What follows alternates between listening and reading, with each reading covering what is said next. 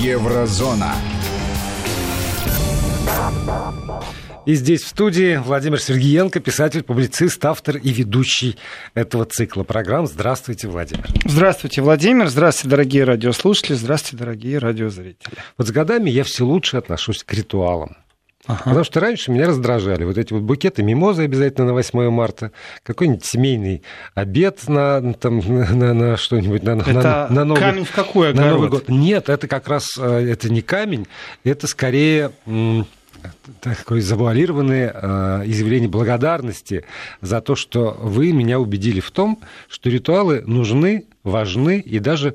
Вы телефон будете говорить, и Владимир? Полезны. Да, потому что именно после этой фразы «Здравствуйте, радиослушатели и радиозрители» я должен сказать, что не только слушать, но и смотреть можно на Владимира Сергеенко, если вы э, подключитесь либо к приложению Вести ФМ, эм, либо к сайту www.radiovести.ru и там нажмете на кнопку «Видеотрансляция» или напишите сюда для того, чтобы иметь возможность собеседовать с Владимиром Сергеенко в WhatsApp и Viber на номер 8 8 903 170 63 63 8 903 170 6363. Либо воспользуйтесь смс-порталом и пришлете смс на короткий номер 5533 5533 и напишите слово «Вести» в начале своего послания.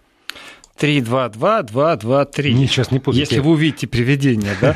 5-5-3-3. Если вы увидите Владимира Сергеенко, если нажмете на кнопку видеотрансляции, если зайдете на э, сайт. Да, ритуал заключается в том, что если я говорю «Здравствуйте, дорогие радиослушатели», значит, я из вне студии да. веду.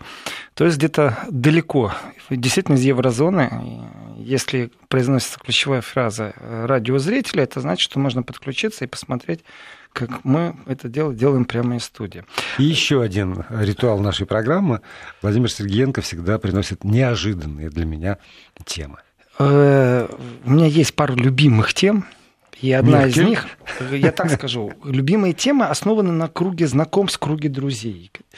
И э, скажи мне, э, кто твой друг, я тебе скажу, о чем ты думаешь. Вот в этом контексте один из э, редакторов, а потом он учредитель, а потом он еще и э, собственник, а вообще-то он когда-то возглавлял одну из спецслужб, ведет такой толстый журнал, очень специфический, с очень специфическим распространением, э, журнал по безопасности. И я постоянно читаю рассуждения профессионалов-пенсионеров разных спецслужб – на тему шпионских страстей, скандалов, что они об этом думают. Это очень важная информация, потому что, понятное дело, все, что спецслужбы э, сделали, и мы об этом узнаем здесь и сейчас, это уже провально. Э, да через 25 лет гриф секретности могут не снять. Но это не значит, что не просачиваются определенные вещи, не просачиваются определенные спекуляции. И в связи с тем, что информационное поле сегодня очень быстро реагирует на вызовы, и слив, если раньше происходил, то действительно какой-то помощник в каком-то отделе э, должен был с утра там читать всю английскую прессу. А где же ее взять-то? эту английскую прессу. Только в киоске где-нибудь на вокзале Великобритании. Конечно. Я, я не просто сейчас это говорю, да. потому что именно так вычислили когда-то одного из шпионов, потому что он приходил к одному киоску, и это был единственный в город, где киоск, э, который э, продавал э, газету на русском языке. Вот так его вычислили, в конце концов. На, на рус? Да. Я думал, что он скупал все издания, он был единственный, кто скупал все ну, точно, точно так же, точно так же. Когда-то был вычислен американец, который в советское время ходил, искал, там, американские газеты ему привозили. Э, и вот такие вот байки силовиков, людей спецслужб, они весьма интересны, но рассуждения этих людей на разные темы, начиная от пиратства и предсказывания. Э, достаточно сильной аналитики. Это не времена там, Джеймс Бонда. Э, пришел, пострелял. Главное, чтобы красивый мужчина был соблазнил это пару женщин по дороге. Это кино, да, и заодно реклама алкогольных напитков и там скоростных машин. Э, сегодня у нас очень много переместилось в киберпространство, и в киберпространстве сместились и акценты, в том числе и шпионской деятельности. Э, давайте далеко ходить не будем. Возьмем просто Великобританию. Э, все помощники, все помощники, в том числе и на территории Российской Федерации, в том числе и российские СМИ ресурсы, и российские э, диванные интернет-сотни, там, сержанты вот этих вот интернет-войск, э, в том числе и действительно люди, которые не любят Россию, например, но живут в России, такие есть. Все же дружно помогали установить, где служил Баширов, и помогите мне со второй фамилией. Все дружно помогали кому? Я хочу Петров и Васечкин говорит. Петров и Васечкин, да. Извините. Ну, понимаете, я скандале э, в Солсбери.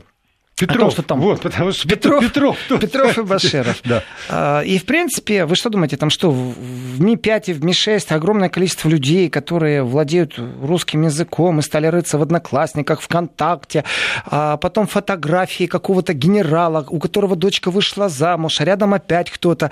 Это все делают люди действительно профессионально. Некоторые профессионально мотивированы своей диссидентской деятельностью, некоторые профессионально просто ковыряются, потому что им нужен хайп и 3000 лайков, и там, глядишь, будет больше подписчиков, там, глядишь, и рекламу э, будет приносить деньги. Есть просто идиоты. Э, есть системы, например, э, в данном случае интернет-ресурс, там Яндекс, Одноклассники, они как раз тоже помогали тем, кто работал в Англии против России, скажем так. Но это все было бы аргументировано, если бы не спекуляции. А теперь к чему все это я? Это только вступление, а теперь к чему все я? Значит, э, краткая предыстория. Жил-был э, Борис Джонсон. Э, кем он только не был. И в своих ярких речах, в своих выступлениях, в которых он говорил на разные темы, он четко и последовательно всегда отставил одну вещь. Нам нечего искать в Евросоюзе. Мы великобританцы от слова «великобританцы». И э, я его даже понимаю где-то.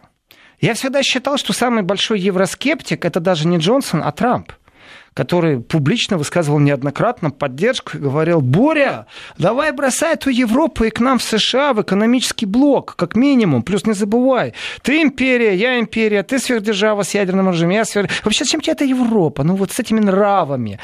И вот когда я раньше слушал с этими нравами, я думал, ну, ну давайте так, объективно-объективно, а есть же и человеческий фактор.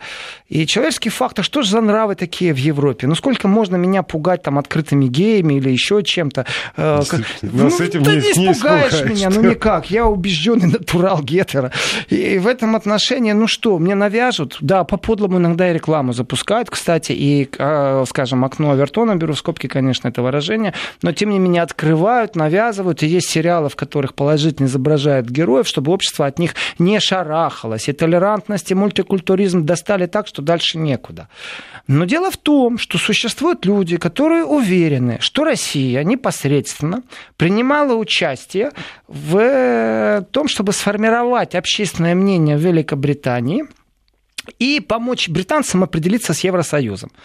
Вот это было одно из моих послед... потрясений последних дней, когда из уст э, украинского да. бывшего министра, кажется, иностранных дел, э, это, ну, в общем, украинского ну, политика, сейчас, извините, источники... Ну, все могу... нормально, нормально. Да? А вы, вы правильно, Клинки, Владимир, да? вы все правильно. Клинки. Потому что не забываем, что вот в данной ситуации, э, там, по поводу выборов, по поводу предвыборов, Украина уместна, потому что в Украине, например, находится э, Сир, э, как его, Гейл фамилию, я сейчас еще вспомню его имя, Сир Гейл, э, он такой активный и очень такой древний, я бы так сказал, он давно и долго протирал штаны в Совете Европы, в парламентской ассамблее.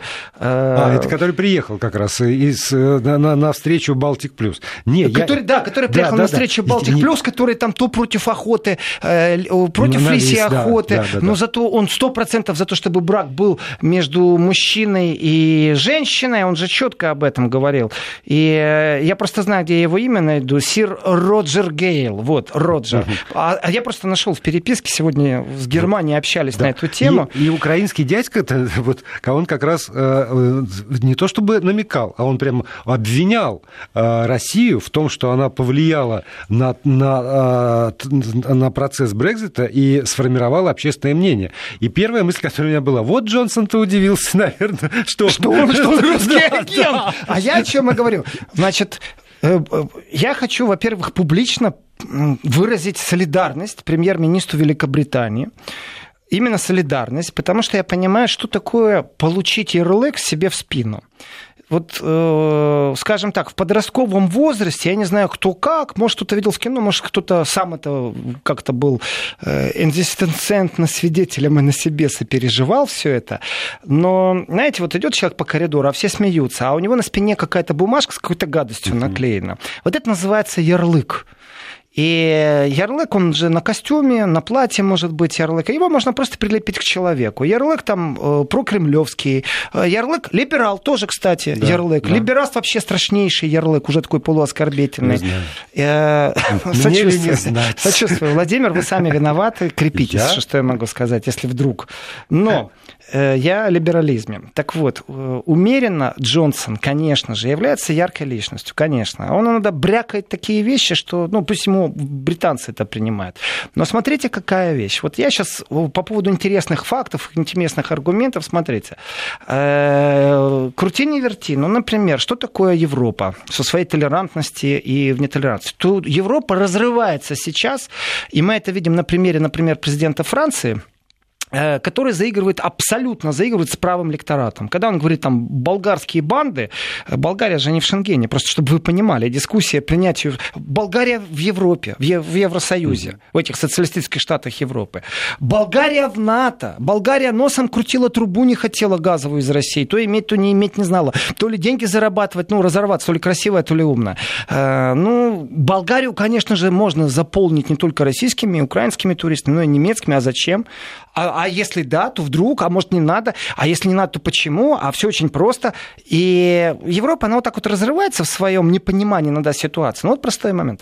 Почему Макрон заигрывает с правым избирателем? Да потому что правые силы консерваторы, ультраконсерваторы, э, правые, на грани э, национализма, на грани ультранационализма, они набирают силу. И не забирать у них политическую повестку, значит проиграть выборы в будущем. Притом Следит канцлер Германии, следит э, французский президент. Не в этом опасность. А дело в том, что меняется философия. И предпочтения электората, они будут основаны непосредственно на той риторике, которая сегодня, здесь, сейчас актуальна. Например, проблема мигрантов. А это как раз правые силы. То есть где-то Лепен, э, где-то там альтернативы для Германии, где-то ФПО э, австрийская, где-то Пятая Лига. Это живые актуальные разговоры живых людей. И не надо мне там про какую-то философию толерантность рассказывать. И вот здесь возникает огромное количество вопросов вопросов. А если не заигрывать? А если заигрывать? Если даже уже Макрон заигрывает? Это, это первый признак слабости Макрона. Заигрывать с правым лекторатом. Дать интервью газете, которая с правым уклоном на 12 страниц. Ты с ума сошел? На самом деле сам себя загнал в политический тупик. Не первый раз Макрон делает ошибки такие сильные. Я считаю, что это ошибки не Макрона, а его команды. Mm. Это большая разница, потому что э, нужно анализировать э, и аудитории, и заигрывание, не заигрывание, показывать э, мощность свою. Это не значит заигрывать с лекторатом, ни в коем случае. Нужно быть консеквентным в определенных вопросах. И Макрон просто свидетельствует нам, что боязнь того, что правая философия начинает начинает расти. Подтверждение вторичное, заявление вице-спикера Бундестага, э, вице-президента Бундестага Петри Пау, что э, если лидерствующая правительственная партия христианских демократов в количестве там стаки-то депутатов заявляет, что нужно говорить с альтернативой, значит, у нас будут в будущем фашисты у власти, это уже не просто заявление. То есть страх о том, что легализация происходит определенных движений, притом я ни в коем случае фашизм не поставлю рядом с альтернативой для Германии. Не поставлю. Да, есть там радикалы, есть придурки. Но придурки точно так же есть и в других партиях. Просто мне столько времени уделяют СМИ. Ну, это вот как раз ярлык, о котором Но вы это говорите. ярлык, да. плюс ярлык, плюс страх. И вот декларация из Франции приходит нам в виде того, что, э, извините, пожалуйста, но я с правыми уже начинаю заигрывать. Декларация, озвученная вице-президентом Бундестага Петре Пау, э, что, извините, у нас тут вообще фашисты скоро в правительстве будут, если так дальше пойдет. Это страхи политических элит, которые сегодня присутствуют в Европе. Они вынуждены идти на определенный компромисс именно с теми веяниями, которые есть в народе. Э, где-то это пивняк, а где-то, извините меня, это забак бокалом вина французы будут рассуждать. Если кто-то думает, что французы не националисты, это большая ошибка. Французы, если была бы какой-то э, э, опрос, там, индикатор национализма, французы еще какие националисты? Все, кто с ними имел дела какие-то, да, прекрасные люди, как везде. Есть музыканты, есть архитекторы, есть негодяи. В тюрьмах сидят и адвокаты у них есть, и судьи. Но, тем не менее, присутствует такое понятие, как французский национализм. То, на чем играет Лепен, например. Абсолютно востребованная вещь. И вот эти страхи Европа не может понять, запретить ли запретить ли, например, крестик э, в зале суда э, в Баварском. Вот простая вещь.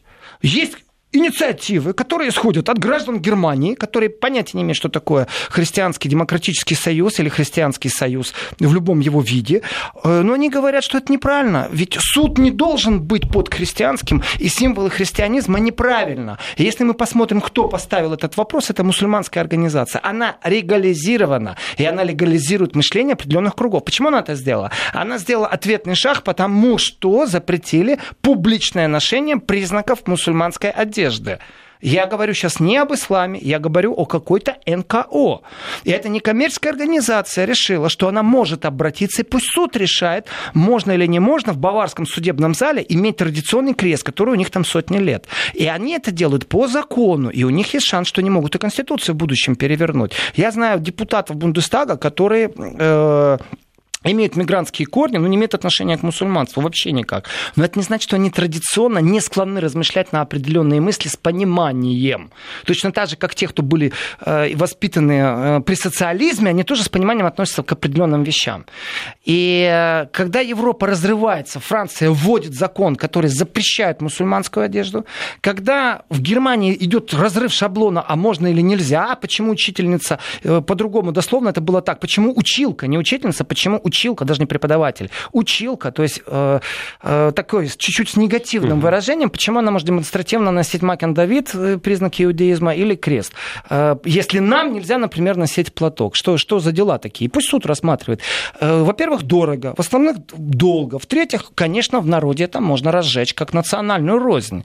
Так вот, обратите внимание, первая европейская страна, первая европейская страна, э, кто не верит, зайдите ко мне на Инстаграм, увидите фотографию. Значит, первая европейская страна, которая допускает, я еще, кстати, скажу, пока еще европейская страна, которая допускает ношение хиджаба, это Шотландия.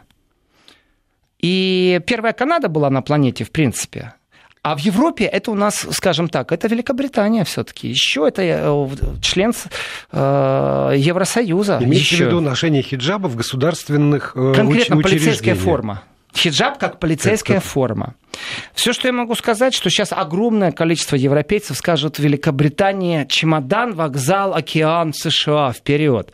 Потому что заигрывание, и, не обрати, и обратим еще внимание на то, что многие шотландцы говорят о том, что Великобритания до свидания с ее консервативным мышлением, мы хотим в Евросоюзе. А это и есть вот это вот либеральное наследие, мультикультурализм, который где-то половился наполовину, провалился, где-то совсем провалился, а где-то присутствует абсолютно как политика добра добрососедства, но она не изнасилована политиками.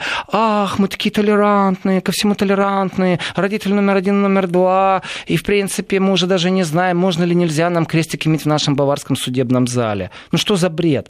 Есть вещи традиционные, и в этих традиционных вещах, конечно, разговор о том, что в Шотландии это разрешено, это официально все. Это вот я пару минут назад Билд фотографию выставил и размышления на эту тему. Э, говорит о том, что не знать Европа Европу, куда ей идти. Э, как бы мы не воспринимали эту ситуацию, но я скажу очень просто.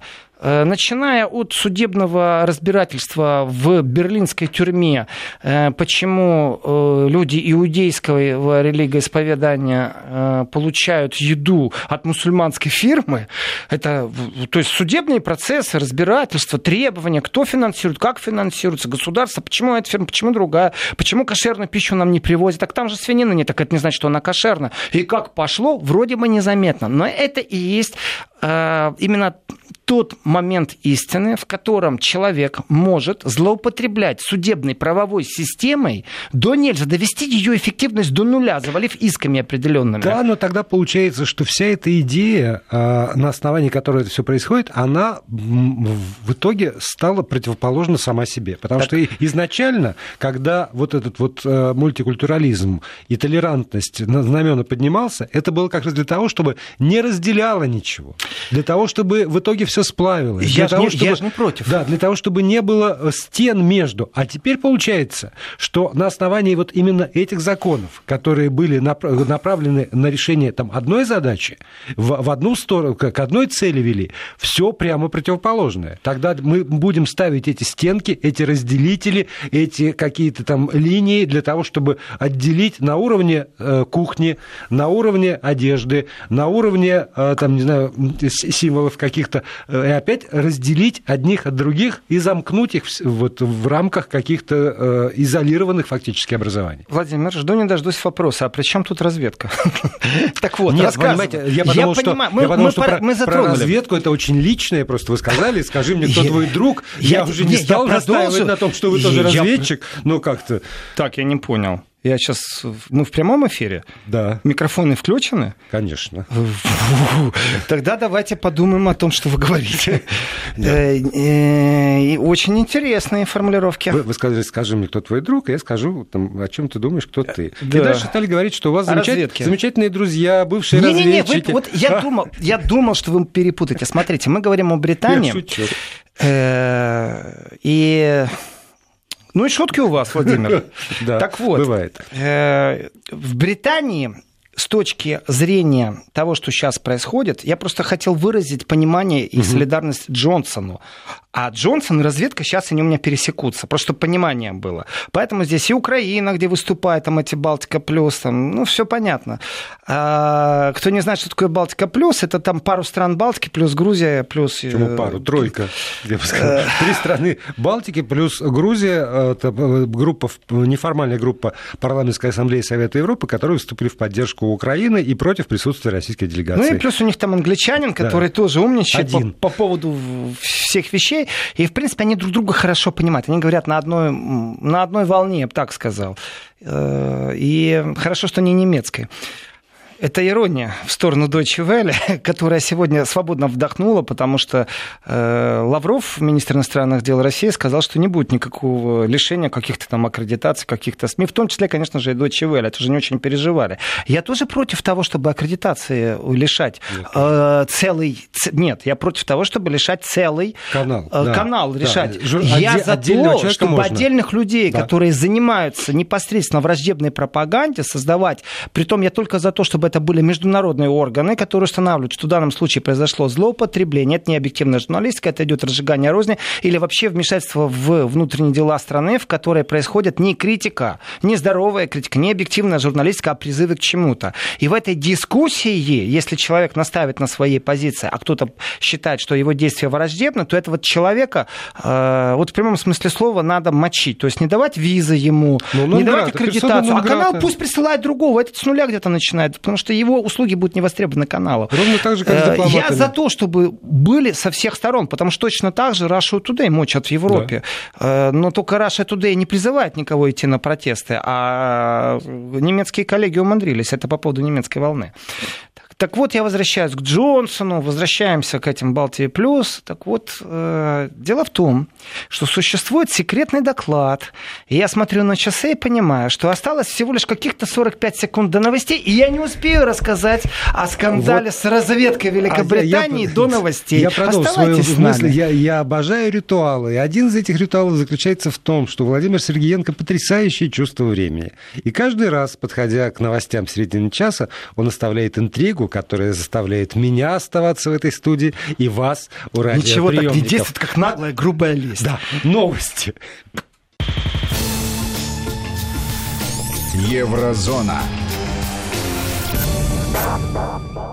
Продолжаем программу «Еврозона». Писатель-публицист Владимир Сергеенко здесь в студии. Я понимаю, э, понимаю, что очень сложно бывает уследить за вот этими вот узорами, которые плетет мысль автора этого цикла Владимира так, это что сейчас было Сергее... завуалировано? Тут все логично, Сергеен... все прямолинейно. Тут... Нет, не, при, при, не обольщайтесь по поводу прямолинейности. Не надо принижать свои таланты уж тоже а, таким образом. Это я обращаюсь к тем слушателям, которые следят все-таки за узорами вашей мысли и пытаются как-то сформулировать свои комментарии, свои вопросы вам. Не отчаивайтесь. Сейчас мы выходим, как раз, я так понимаю, на некую прямую, когда все узелки э, развяжутся. Или ну, все очень просто. Да. И все, вы сможете просто. написать в WhatsApp и Viber на номер 8 903 170 6363, либо на смс-портал на короткий номер 5533 со словом «Вести» в начале вашего текста.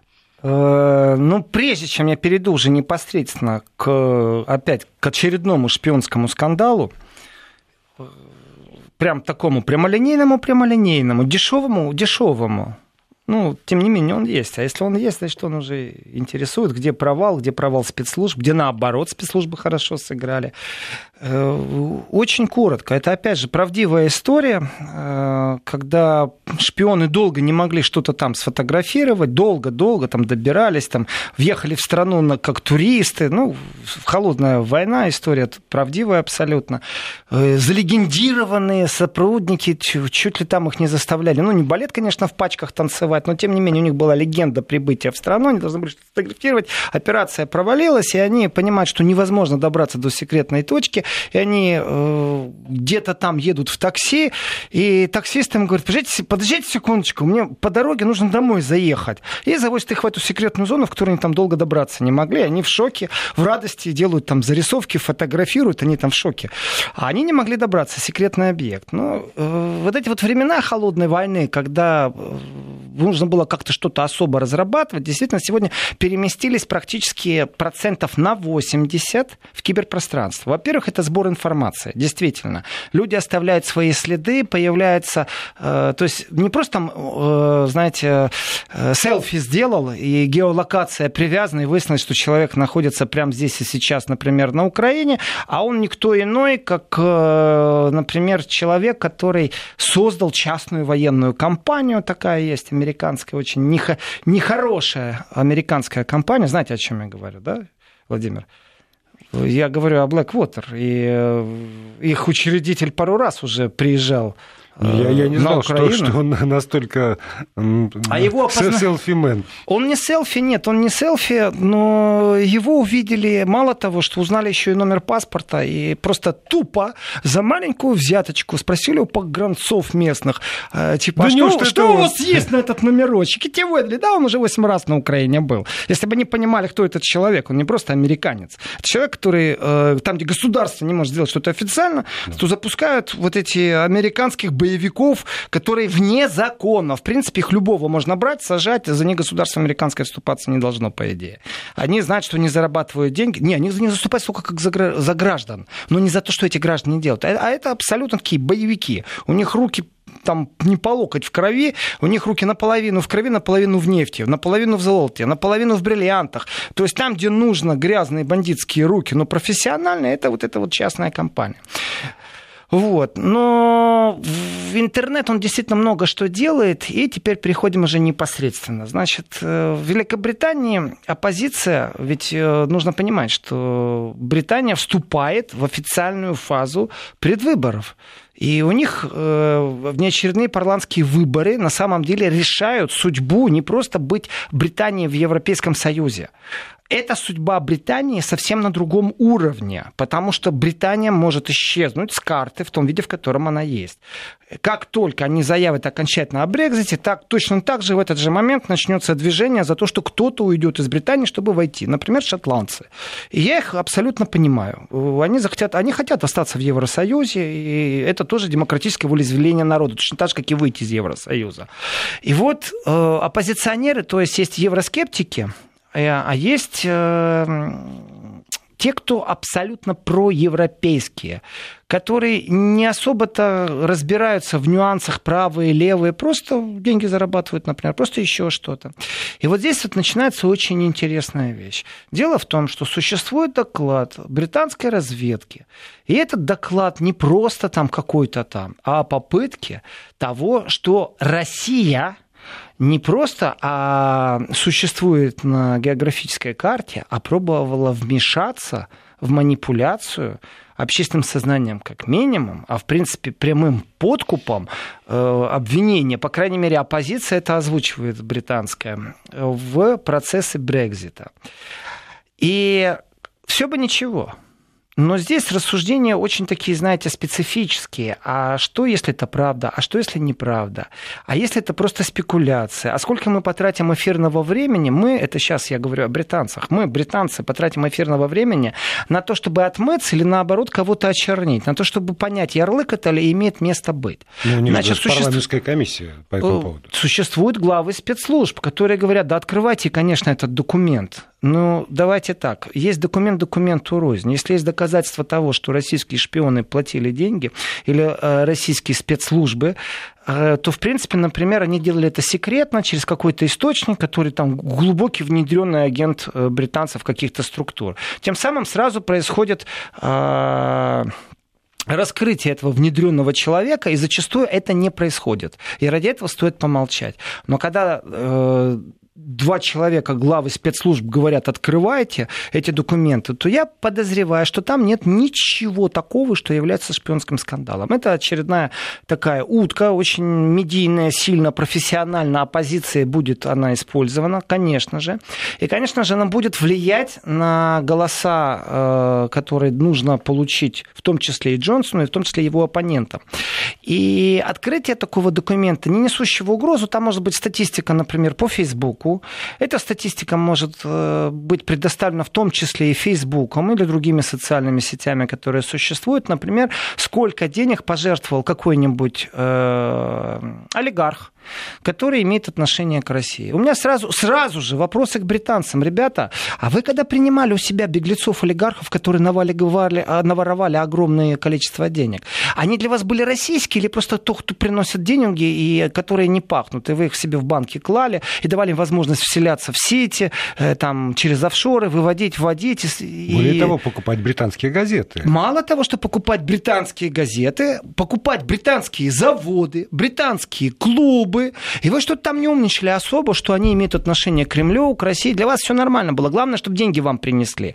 И дело в том, что Британия в этом отношении абсолютно нечистоплотная страна, она не держит никакой финансовой гигиены. И, кстати, Евросоюз с его законами – это кость в горле Британии, в том числе в этом контексте. Потому что банковская тайна в Евросоюзе, она предписывает открывать многие вещи. И Кипр, который был ну просто рай офшорный, Кипр потерял этот статус. Почему? Да потому что он в Евросоюзе. Выйди из Евросоюза, Союза, станешь опять офшорным раем. Очень просто. И Британия же не только российских, украинских беглых олигархов принимала, и не беглых, скажем так, есть же и порядочные олигархи, не все же плохие. И китайских, и вьетнамских, и африканских, и кого только не хотите.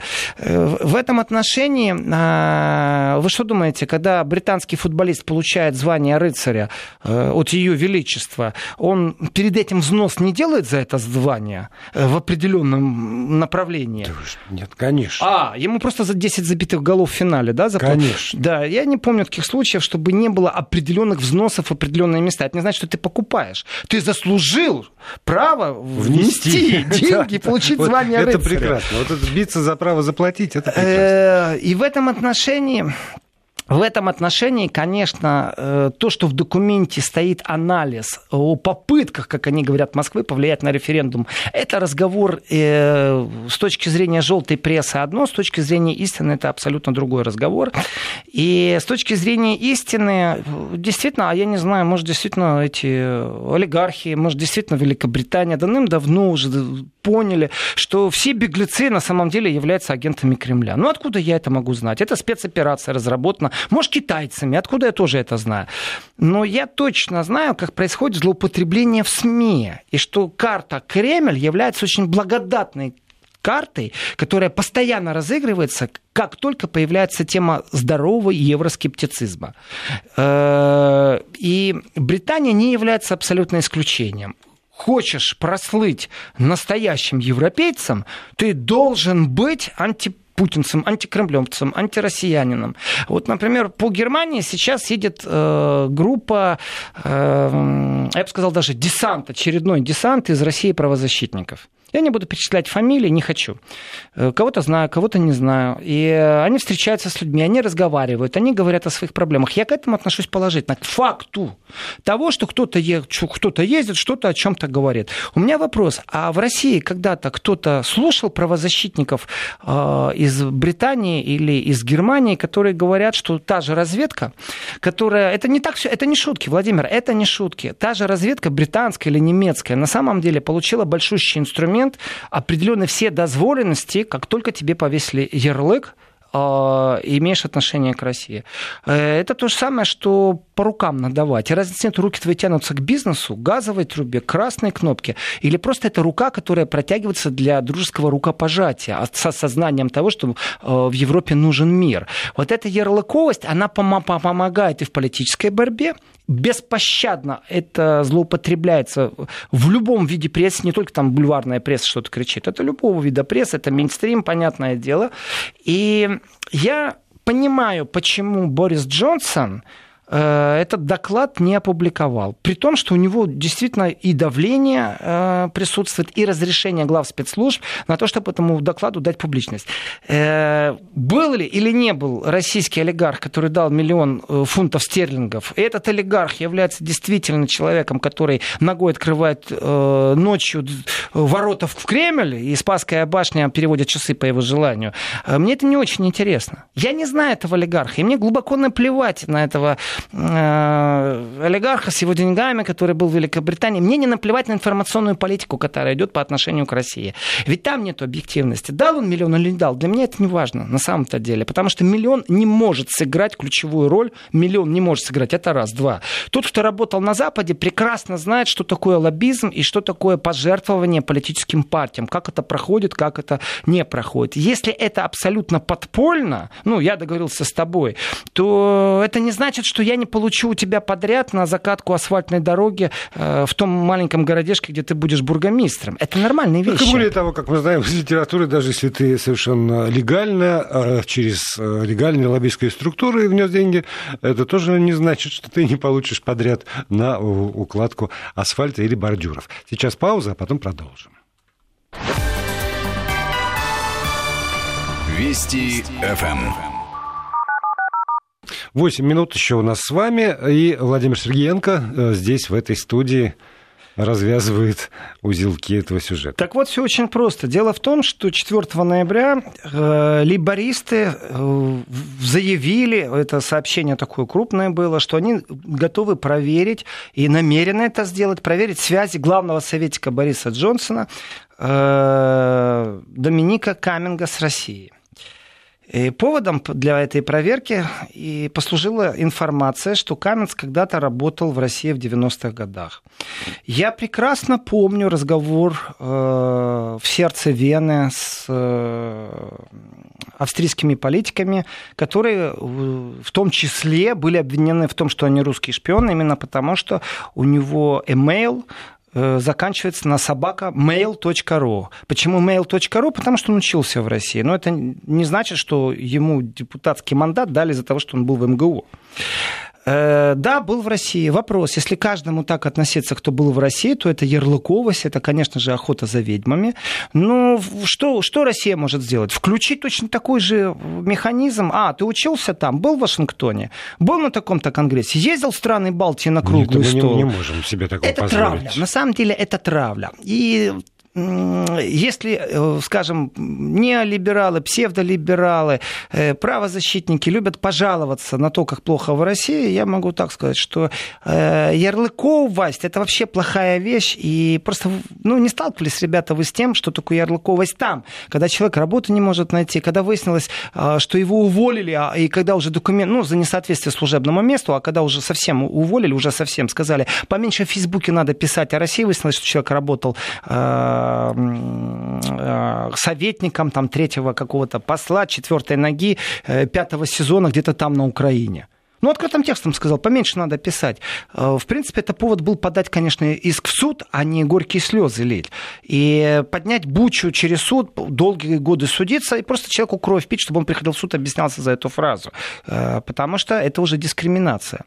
И здесь не пахнет никакой свободой мысли и изъяснения, это уже пахнет цензурой.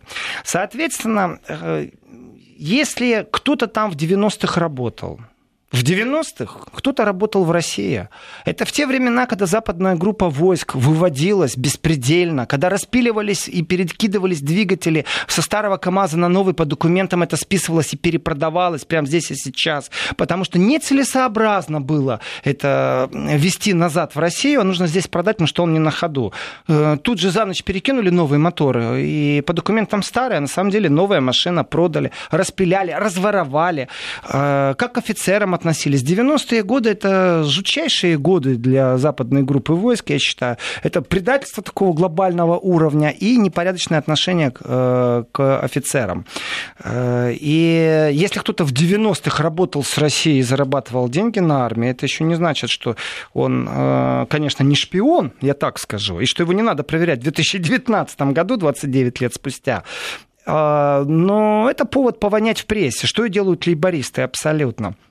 Насколько Россия вмешивалась через там, интернет и пробовала определить мнение. Если разговор идет только о миллионе фунтов стерлингов и о каких-то там 20 рекламных э, объявлениях в интернете, то это очередная вот травля. Я понимаю, что это тот же самый стандарт, проторенная дорожка, все то же самое, что Солсбери, что США. В принципе, они копируют то, что происходит в США между Трампом и, и его оппонентами. Они то же самое пробуют это внести. И вот здесь вот, конечно, у Джонсона есть выбор. Здесь и сейчас открыть этот документ и потратить огромное огромное количество времени на то, чтобы э, дискутировать, была или не была Россия. И понятно, что э, те, кто по дороге на работу будут слушать редко радио и там редко смотреть телевизор, у них осадочек-то останется. Бороться надо за свою целевую аудиторию, а также для тех, кто случайно попадает в сферу твоих интересов. Я говорю только о политике, значит, политические интересы. И, соответственно, э, я думаю, что британским консерваторам, точно так же, как и лейбористам, не один человек жертвовал миллион, и не один миллион жертвовали. И вот эти миллионы и не миллионы, которые жертвовались тем или иным способом, вы посмотрите, а кто налоги платят в казну, вы много что там посмотрите у себя, и вы будете удивлены, что в Британии находятся люди, которые, э, в принципе, разыскиваются за экономические преступления не только в России, не только э, в постсоветском пространстве, и Британия их не выдает. Они себя себя там представили, как они политические беженцы. А на самом деле это абсолютно экономические беженцы, люди, которые наворовали, воспользовались системой. Все это связано вот именно с 90-ми. И не рассказывайте мне, пожалуйста, сказки, что там какие-то следы куда-то там ведут. Абсолютно грязные деньги Британия принимала. Четко. Теперь выставить это в каком-то определенном свете выгодно только тем, кто оппонент Джонсона. Почему mm-hmm. Джонсон идет на эти перевыборы? Да очень просто, потому что нужно переформатировать правительство, чтобы иметь большинство своей партии. И на этот шаг Джонсон пошел не потому, что он не может договориться внутри правительства и у него нет большинства. Абсолютно нет. Это неправильная трактовка политической ситуации. Джонсон уверен, что он получит большинство. Это две разные вещи. Одно дело не иметь большинство и пробовать договориться, и у меня нет, я попытаюсь. И другое дело это глубокая уверенность, что он сможет получить большинство. Насколько его ожидания оправдаются, я не знаю. И этого никто не знает, потому что в последний момент может еще быть 10 скандалов. Но насколько аргументирован Джонсон в том, что предлагает вскрыть секретные документы, секретный доклад, который просочится, поверьте мне, он завтра, послезавтра в интернете будет. Нет, Просто глав... без официальной Главное, ссылки. есть резолюция. Там комитет э, парламента по деятельности служб разведки не нашел объективных доказательств вмешательства России. Мне кажется, именно потому, что вот это абсолютно невыгодно сегодня э, правящему большинству и Борису Джонсону в первую очередь. Ну, я, например, приведу э, доказательства еще одного порядка, почему Британия хочет выйти из Евросоюза. Вот представьте себе английского судью воспетого, начиная от Канандоля, заканчивая кем угодно. У них действительно право очень интересное, можно откопать закон, которому там 300 лет, и, и, и на основании этого закона выиграть прецедент, выиграть дело целое. Э, какая бы Британия ни была, у нее есть традиция. Вот вы сегодня пару раз сказали, что есть традиция. И традиция иногда удивляет, но тем не менее мы живем традициями. Мы тосты произносим, поминальные речи, рождественные речи. А вот Европейский суд признал, что польский закон, позволяющий министру юстиции отправлять судей в отставку, нарушает правила ЕС. Так что и британские судьи должны слушать какой-то брюссельский суд, который э, им будет... Суд в Люксембурге угу. был, я брюссельский имею в виду сейчас Евросоюз, э, который будет рассказывать, как должны функционировать британские судьи. Вот от чего убегают британцы в своих головах. Они потеряли суверенитет. И делают они это мирным путем. Им все мешают это сделать. В том числе и Джонсону мешают. Я ему желаю борьбы с ярлыками. Я ему желаю удачи в этой борьбе. Он сможет откусаться, я в него верю. А у нас будет хороший сичек для обсуждения. Да, но только он тоже же бросается теми же самыми ярлыками. И э, своего главного оппонента Крейга тоже назвал э, путинским агентом. Буквально. Бывает хуже, но не в этой программе. да. Мы все, что хуже, оставим на следующий выпуск этой программы. И э, поблагодарим Владимира Сергеенко, писателя, публициста, за глубокое проникновение в вопросы европейской политики, европейских нравов и нашей жизни. Спасибо. До следующего раза. Еврозона.